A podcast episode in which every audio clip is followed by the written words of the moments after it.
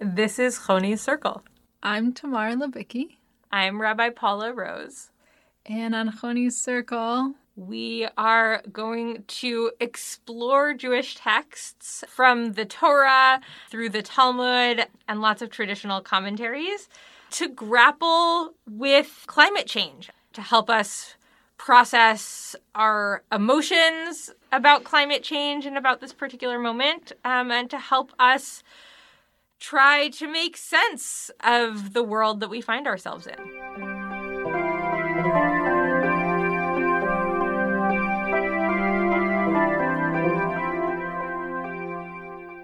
Today we're going to look at three different texts, but I promise they're short, so hopefully this will still be bite sized enough to listen to.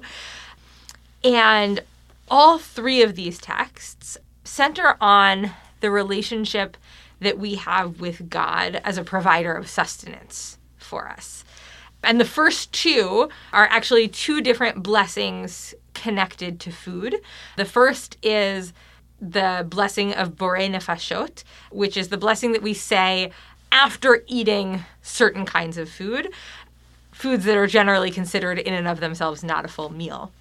So in that case, we offer what's actually just a very short blessing, which is Blessed are you, Adonai our God, ruler of the universe, Borei Nefashot Rabot V'chesronan, Al kol ma shebarata lahachayot bahem nefesh kol chai baruch chei ha'olamim. And so we praise God as creating many living beings with the things that they lack for everything that God has created to sustain life in each of them.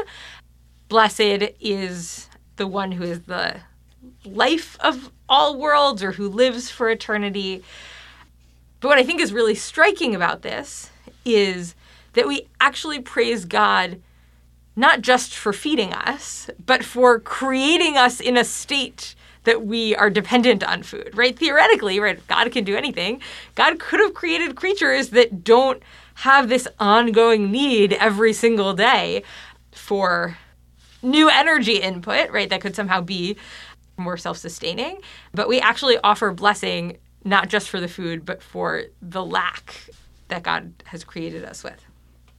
And let's maybe do the next text too, um, and then we can talk about it. So this is also from a blessing after food. This is from Birkat Hamazon, which is the blessing after eating bread or eating a fuller meal. And in that we say that for everything, Adonai our God, we thank you and bless you. And then we quote a verse from the Torah where we say, as it is written, when you have eaten and are satisfied, you will bless. Ve'achalta ve'savata et Adonai Elohecha. You'll bless the Lord your God for the good land that God has given you. And then we offer that blessing. Blessed are you, Adonai, al haaretz ve'al hamazon, for the land and for the food. In this case, the land clearly being the secondary source of the food, right? Primarily from God through the land and then into food that we consume. And in that text, we don't have the same language of lack, but have that same theme of offering blessing for being dependent on God every single day and praising God as the source of food. Should we look at one more text and we'll talk about all three of them? Okay. So the last text is actually also from our liturgy, but not specifically for a blessing over food. It comes from the Ashrei, which we say three times a day. And we praise God by saying, the eyes of all look expectantly towards you, God, and you give them their food at its proper time. And then we continue saying, et yadecha. You open your hand and satisfy the desire that is for food for every living being. And so, again, like a really cornerstone part of the Jewish liturgy is about praising God as a source of food, not just for people, but actually for all of creation. I really appreciated noticing that we're talking about all animals here, not just human beings. And it's very interesting, especially that we bring it into the Borei Nefashot prayer that we're expressing our own gratitude for having enjoyed our food or eaten our food, but then we mention all the other animals. Yeah, there's something really sweet about that. It almost feels like maybe we're offering it on their behalf too.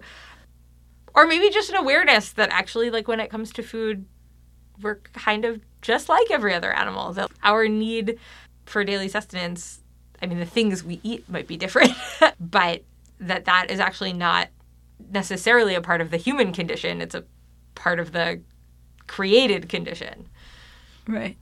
Yeah, and one more thing I thought of is because Borei Nefashot can be said on meat, like if you just eat ate meat by itself, you'd be saying Borei Nefashot. So you are actually eating flesh of an animal that ate something else. So you're participating at that time in like this food chain that's alluded to here, I think. Yeah, that's that's really striking. I had never thought about that before.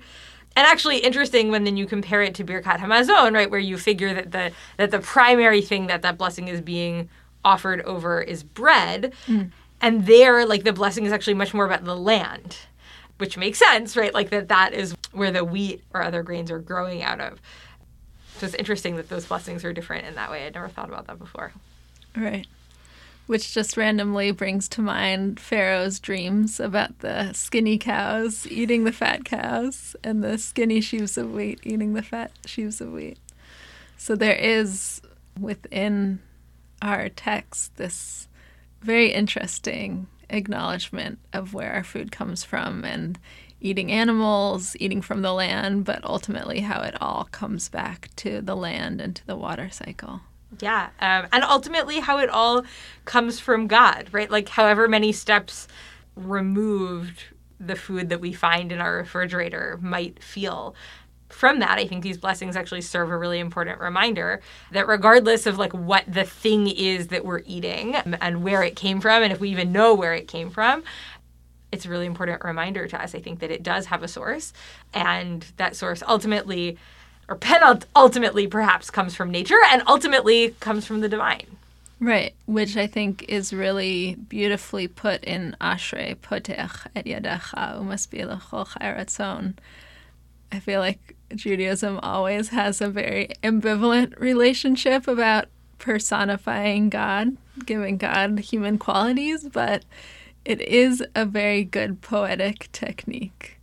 Like just having this vision of this hand coming down, opening this hand that was closed, opening, and all living beings are satisfied. Yeah. Um, no, it's a, it's a really beautiful image, and I think it also offers like a little bit of potentially a, a tension or a challenge to us of a caution about a sense of entitlement. I think there's something really powerful about these texts offering the promise of enough food.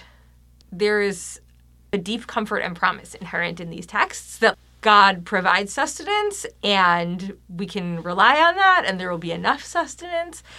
And that's beautiful and important, especially in situations where people are encountering food scarcity or are nervous about food scarcity. But I think it can also be a little bit of a challenge in times of abundance where we might feel like we're somehow entitled to whatever we want, right? Like God ensures that all of our needs are met. Well, what are our needs, right? If if our imagining of like what it means to be sustained is like this image of bounty and plenty and everybody having what they need, it may be I mean, I don't think it should, but I think it can tempt us to remove some of our own sense of responsibility and accountability around our food choices because um, it's sort of easy to be like, well, like, look, we're supposed to have what we need.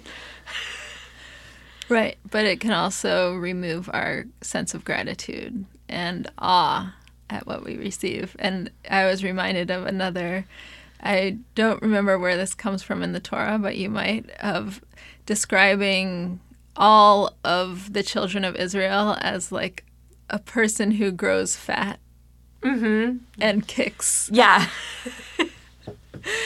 and I'm not sure what that metaphor was intended to mean, but I always think of it as um, meaning like once you have too much, you start to become arrogant and you start to lose that sense of connection with the divine and the sense of connection with the land. Yeah, absolutely. I think I think that's exactly what that metaphor is getting at of like you know, maybe there is such a thing as being too comfortable, actually.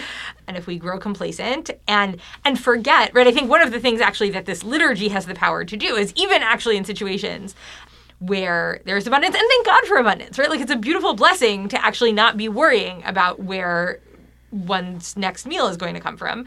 I think these texts offer an opportunity for keeping us grounded and saying, like, no, right? It might be really tempting to be like, I have whatever I need and I can have whatever I want. And these texts remind us that no, like actually that is a blessing and it is tenuous and it, and it's not really in our hands.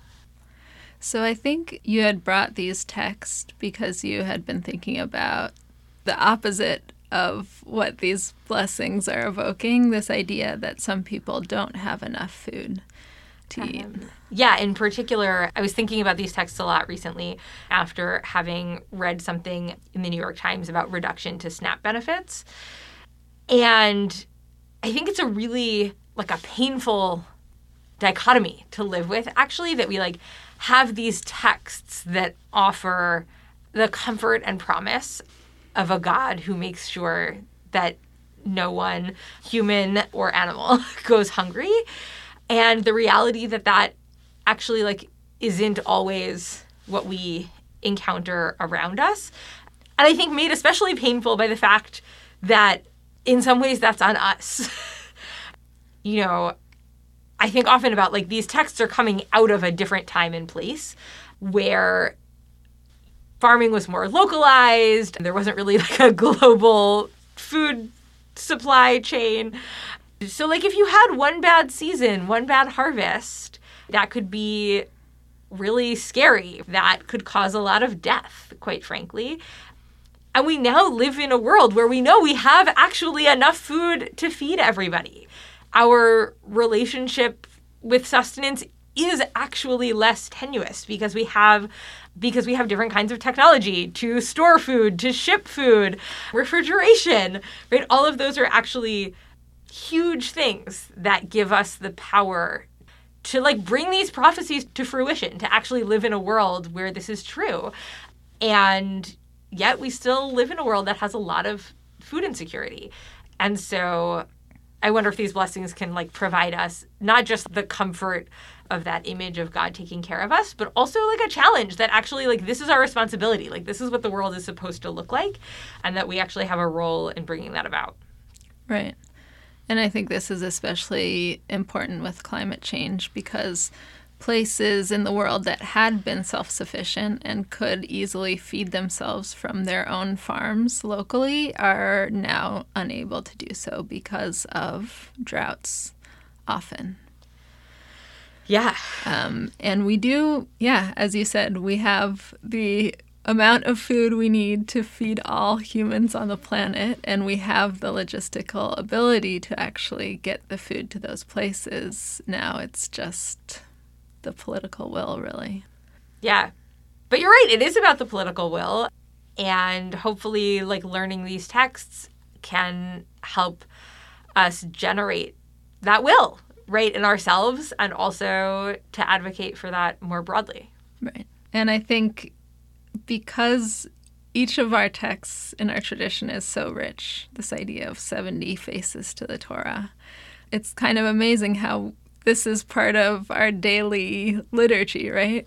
Each of these things we could be seeing every single day. Mm-hmm. And yet, I have never thought of it from that perspective. Like, this is what we want to achieve. And now we have to actually go out and, and do, do it. it. Yeah.